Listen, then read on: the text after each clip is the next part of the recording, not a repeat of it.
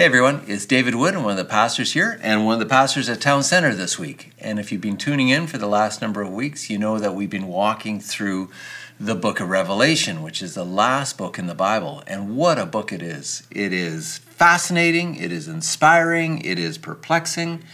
Um, and what I'd like to do is just take a moment to reorient ourselves to what has actually happened so far in the book of Revelation up until uh, today's message.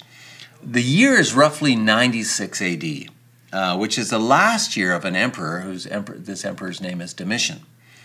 Now, if you know your Roman history, you'll know that Domitian was a pretty powerful emperor with a pretty powerful ego to go with his position. Um, his ego was as large as his empire. Now, the ancient world was a very religious world, uh, and there's no shortages of gods in the ancient world.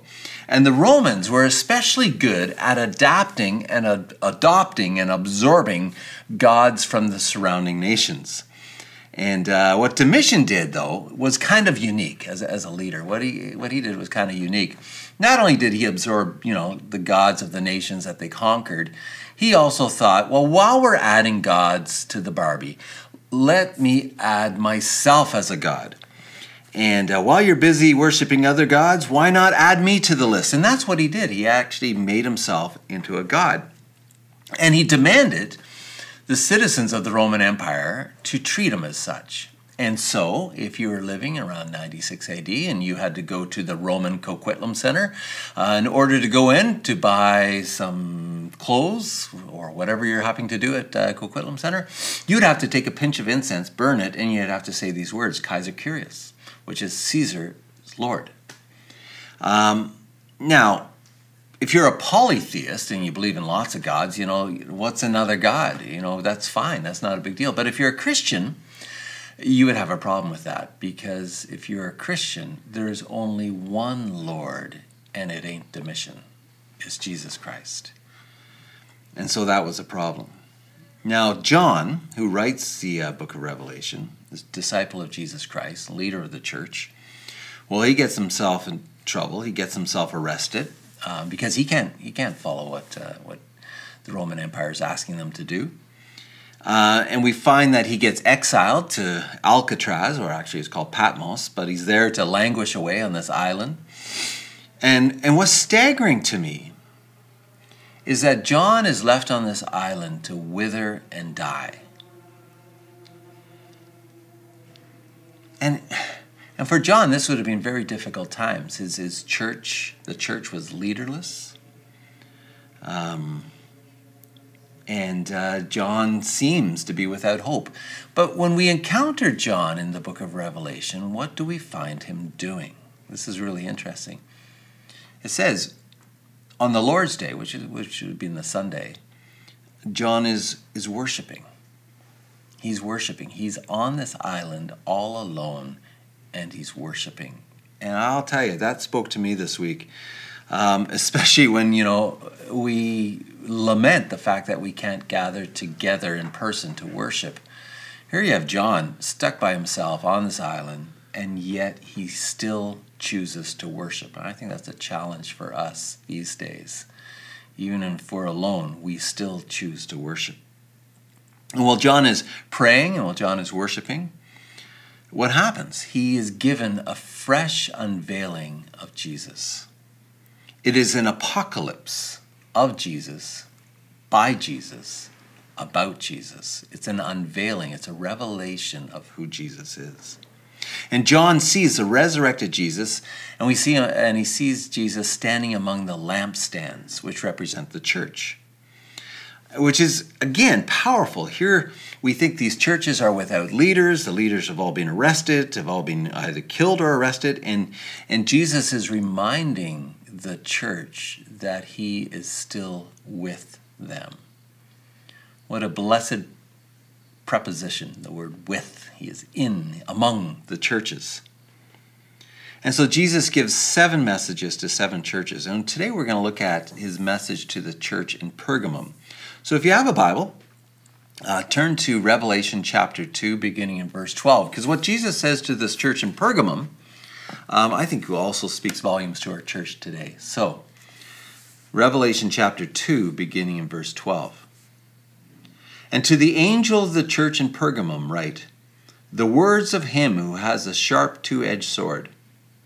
I know where you dwell, where Satan's throne is.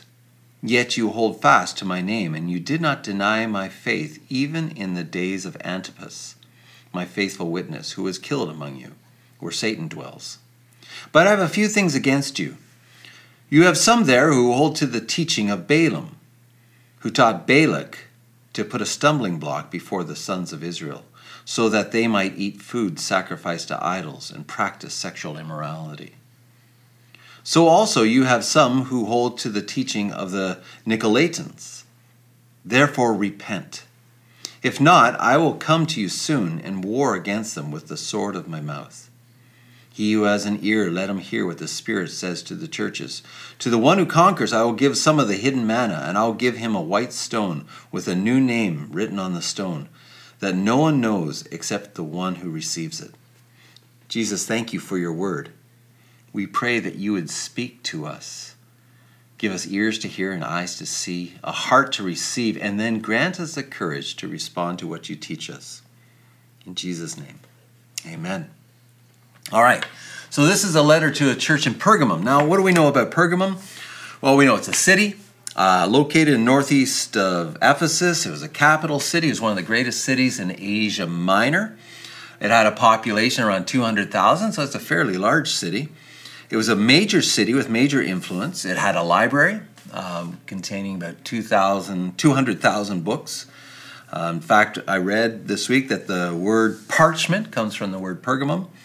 And Pergamum um, was especially committed to emperor worship. Remember we were talking about Domitian and him wanting to be worshipped? Well, Pergamum was all on board about that. And so, how does Jesus reveal himself to the church in Pergamum? Well, it's interesting. Look at verse 12. He says, To the angel of the church of Pergamum, write, The words of him who has a sharp two edged sword.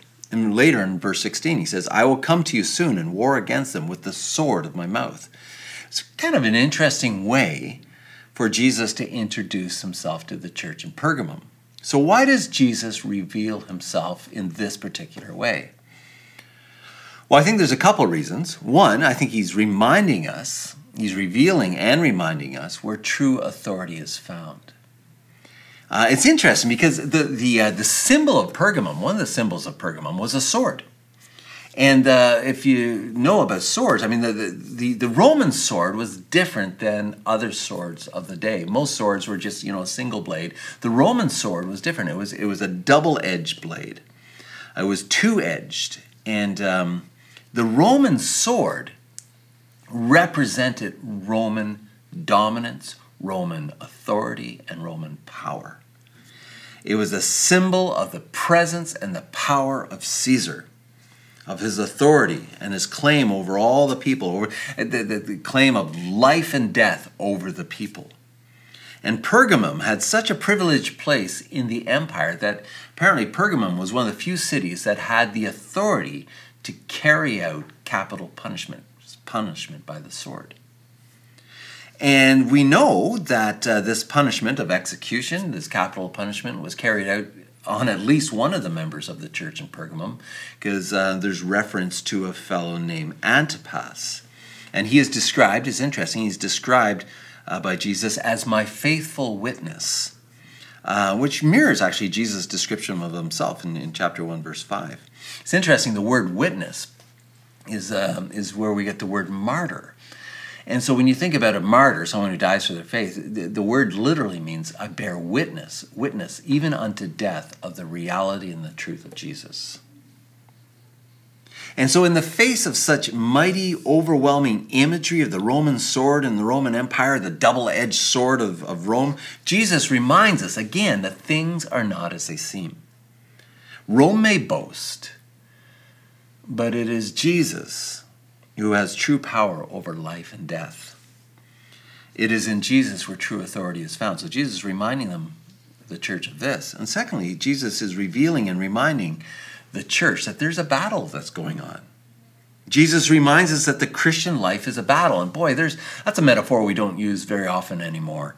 Um, there is a battle to be fought. If you're a follower of Jesus Christ, the Christian life is a battle. I mean, Paul in the book of Ephesians, in Ephesians chapter six, talks about this. He says there that that um, that there is a, a war going on. There is a battle. It's not a battle of flesh and blood, but it's a battle that is spiritual. Uh, it's a battle against um, lies that threaten to do a number on us. It is a battle of the mind, in fact. And so Jesus reveals himself as the truth that cuts to the heart and exposes the lies that are around him. In Revelation 1:16 we read Jesus says that in Jesus' right hand he held seven stars and from his mouth came a sharp two-edged sword. And his face was like the sun shining in full strength. In uh, Hebrews 4 verse 12 it says for the word of the Lord is living and active, sharper than what? Any two-edged sword piercing to the division of soul and spirit, of joints and marrow, discerning the thoughts and intentions of the heart, and no creature is hidden from his sight, but all are naked and exposed to the eyes of him to whom we must give an account. Wow. So, all of this reminds us that the Christian life is not an easy life. If someone says, hey, become a Christian, everything's going to be great, hey, uh, don't believe them. There are battles to be fought and there's battles of the mind and there's battles for the mind. And to be unaware of this and to and to be unarmed is dangerous. Why? Because what we think, how we think matters. It really does.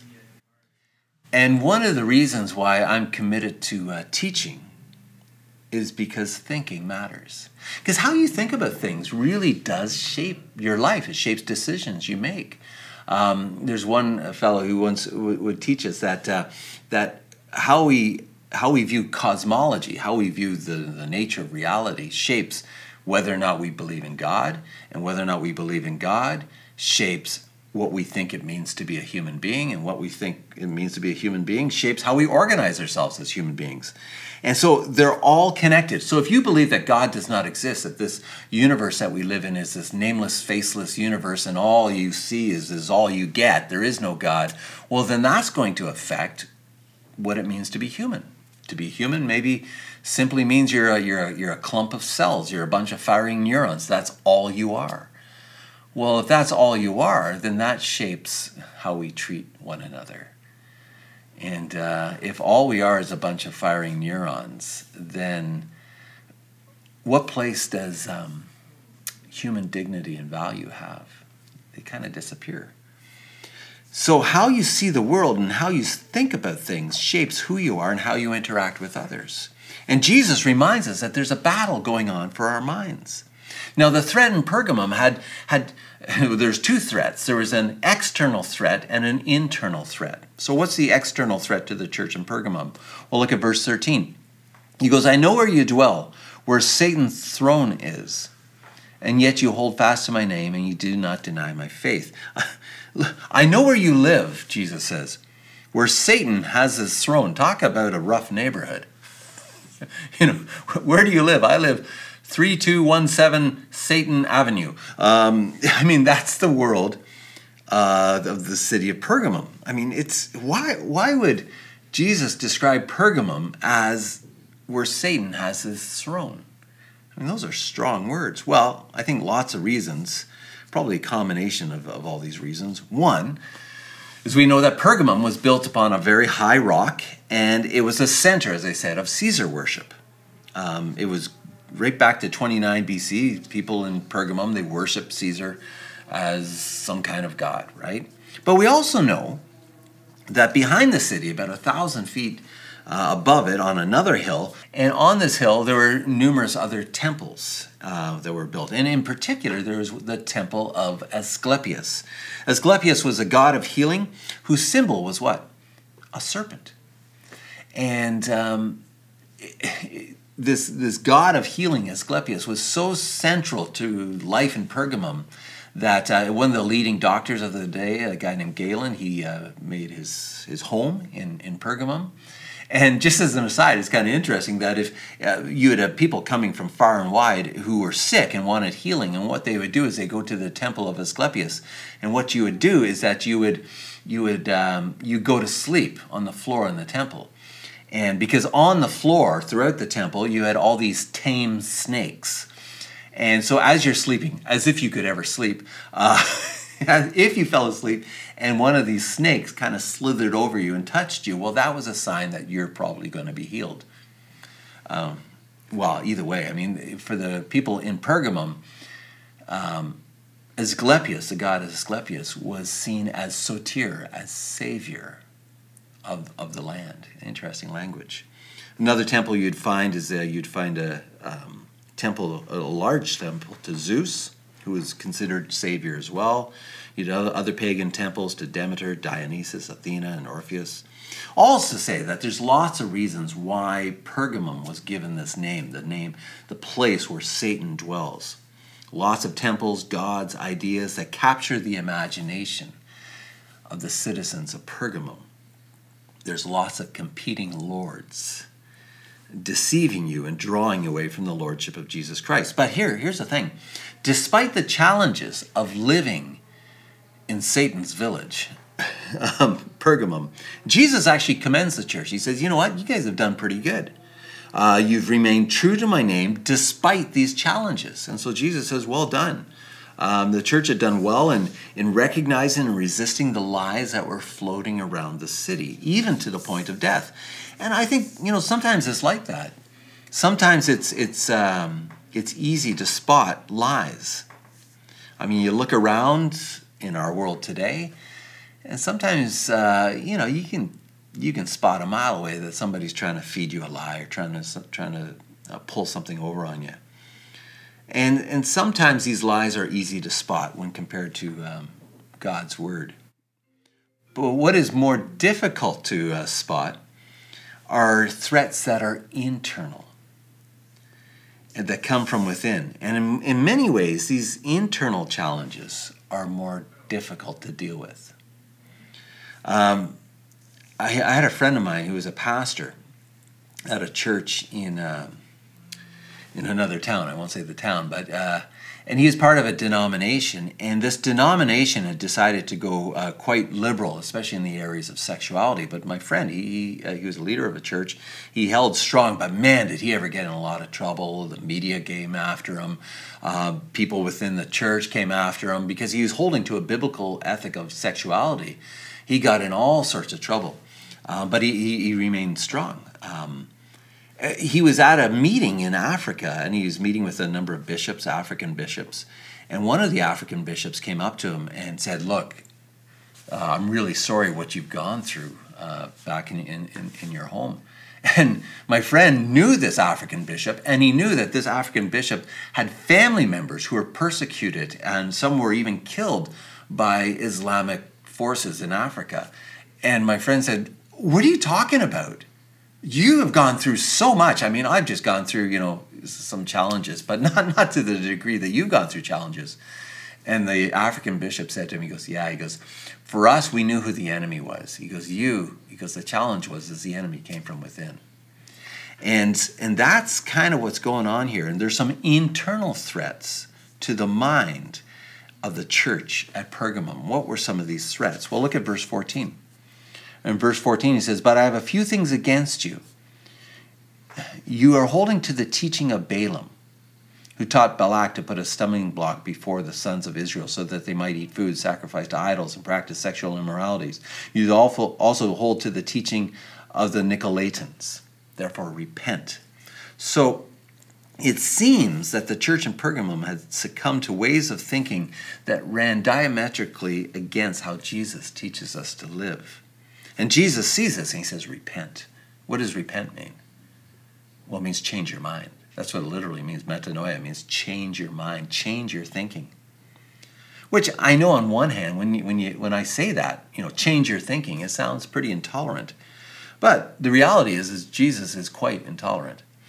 Um, Jesus is intolerant to any idea, any way of thinking that will enslave us and deceive us. And he hates it when you and I are caught up in the web of lies and we are imprisoned by falsehoods. Um, because these falsehoods, these lies, if we don't deal with them, if we don't change our mind, they'll affect our friendships, They'll affect our marriages, they affect our bodies, um, they, they will wreck our lives. And so Jesus is especially uh, intolerant. He's intolerant to, to lies and to falsehoods that do a number on us. But here's the thing He's especially intolerant to any lie that is being put forward in His name. Okay, that's, that's, that's a real problem. And so there are some, some false truths, there's some falsehoods that are infiltrating the church in Pergamum that are being put forward in Jesus' name. And, and these falsehoods go under the names of these two teachers, Balaam and Nicolaitan. So, what is this all about? What is this teaching all about? Well, there's lots of different interpretations of this. Um, but one thing we can look at is, is, the, is the name Balaam, and is a re- reference to a story back in the book of Numbers. Balaam in Hebrew apparently has roughly the same meaning as Nicolaitan, and they both mean um, conqueror of the people. And so these ideas that are being put forward in some way, in some fashion, are conquering the people of God. And they're doing so from within. So that was what makes them so dangerous. So, what were these teachings? Well, we're not entirely sure, but they seem to be connected to two things that seem to be disconnected, but actually they, they, they have this uh, deep connection. And one is this eating meat sacrificed to idols, and secondly, practicing sexual immorality. Okay, so how are those two related? Eating meat sacrificed to idols and practicing sexual immorality. Well, they are connected. Practicing sexual immorality, what do we mean by that? It means having sexual intercourse outside the context of marriage between a husband and a wife. So, how would these two things be related to each other? Well, again, there's some debate, but it looks like if you were living in Pergamum and you uh, were a tradesman, and uh, you're a mason or something like that, typically, if you were a tradesperson, you would belong to like a trade union or, or a guild. That's what they used to be called, like a trade guild. And so, which is not a big deal, except for the fact that y- you were expected to get together with the other members of the guild regularly, and a number of things would happen when you got together. One, um, you were expected to worship the god, the patron deity that was associated with your guild. So every tradesperson had a god that was associated with that particular trade. And so you were expected to get together uh, with your fellow tradespersons and you were to worship this patron deity. Okay, that's one. Secondly, you were to make an offering to this deity. And what you do is you'd offer meat, uh, you'd sacrifice animals to this deity, and then afterwards there would be a banquet, and you would cook up this meat and you would eat together. So there would be meat that had been sacrificed to idols. Thirdly, as you're drinking and as you're eating and hanging out with your buddies, other things were expected. And sometimes uh, temple prostitutes were involved, sometimes plain old prostitutes were involved. There's lots of sexual immorality that went with it in this kind of ancient boys' club, right? Old boys' club. And so the, pressing, the pressing question would be, facing the church, is the same question that faces a lot of business people today. When the boss invites you to unwind at the bar or at the club after, after hours, as a disciple of Jesus, do you go? Do you participate in all this? And do you, do you not go knowing that that may cost you your job? And that's a tough one. That is a tough one. Uh, and it's a tough one for Christians then and now. So, in light of this, how did the church in Pergamum teach its members to handle these challenges, right? So, that was the challenge facing the church. So, how did, how did the teachers, some teachers in the church of Pergamum, advise these people on what to do? Well, this is what they would say. Essentially, they would say, hey, it's fine. Just go for it. Participate, it's not a big deal. And I can understand kind of the thinking. The thinking would sound something like this Well, didn't Jesus come to set us free? I mean, isn't Jesus all about freedom? Um, isn't God all about love and freedom? And so, yes, you sacrifice in a little bit of a pagan sacrifice. Yes, you sleep around a little bit. It's no big deal. One, it's just your body. I mean, your heart still belongs to Jesus, right? And and I think again, Jesus wants us to be free. And so live in this freedom. Does not God want you to be happy? So it's not that big of a deal. So, against this teaching that was going on in the church, Jesus gives us this one word. He says, Repent. Change your mind. Why? Well, again, Jesus knows that if you start to live in a falsehood, your life becomes false. If you're going to flirt with idols, you're going to be spiritually seduced. It opens you up to all sorts of influences. That's what Paul talks about in 1 Corinthians 10. It's, it's not just about meat being sacrificed to idols. It's not the meat that's the issue. It's what's associated with it. Um, you're not just eating meat, you're opening yourself up to the cultural values, the political agendas, the lifestyles, the business ethos, all that goes with this act. And if, if you're showing ultimate allegiance to anyone other than Jesus, that's a problem. Paul says it's demonic and it will kill you. And Jesus sees what's going on in Pergamum. He sees how they're losing this internal battle of the mind, and he hates what is happening. And he calls the church, he challenges the church to overcome. Now, what does it mean to overcome?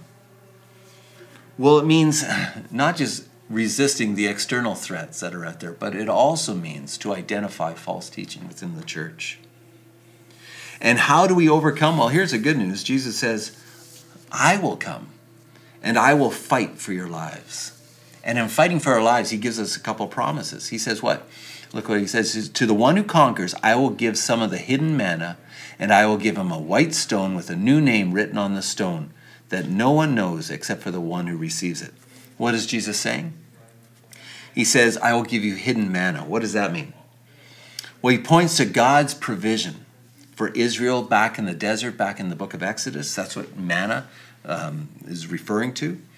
Um, it's referring to the fact that God will give you everything you need to make it through.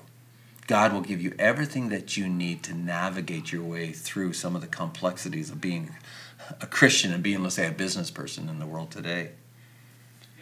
And so let me ask you, where are you feeling overwhelmed in your life right now? Jesus says, wherever you're feeling overwhelmed, I promise you my presence and my strength.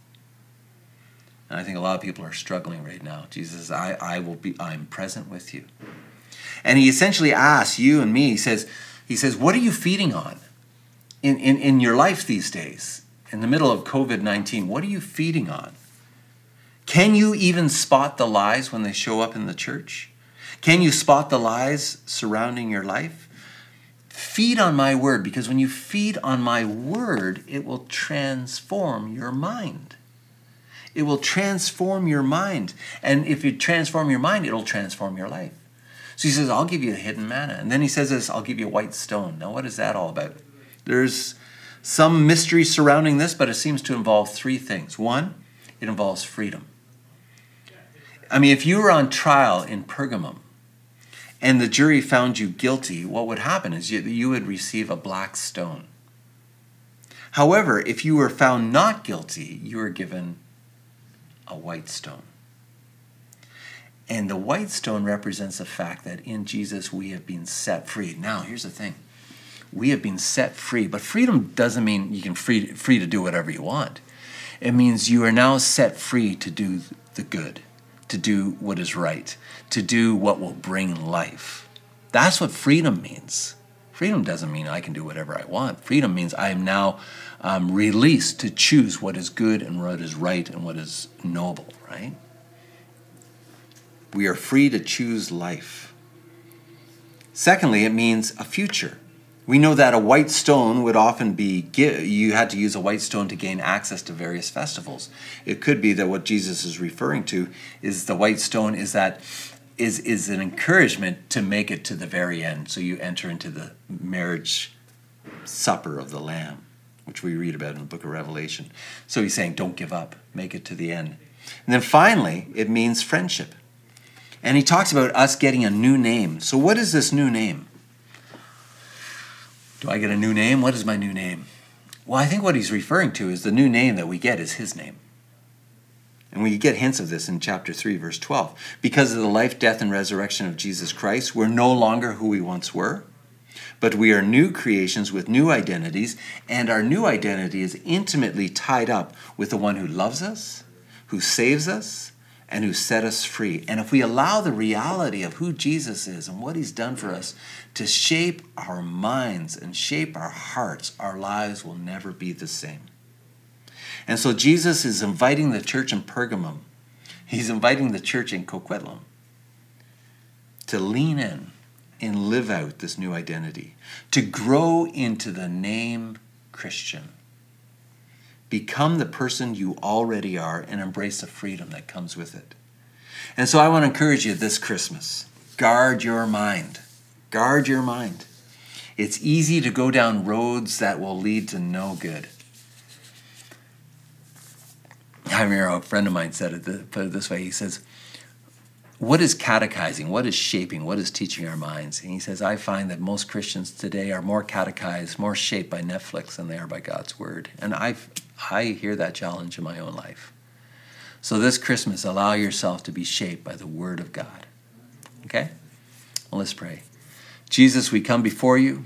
You are the truth, the life, and the way, and our lives only work insofar as they are connected to you. We pray that you would empower us to live the life that you want us to live. Um, there are many people who are lonely, many people who are struggling this Christmas season. Lord, we pray that we would all know, we would remember that you are present with us, that you will empower us, and that you are in the business of transforming us. And so we pray that you would guard our minds by your Holy Spirit, guard our minds, and allow your truth to shape who we are and how we live. In Jesus' name.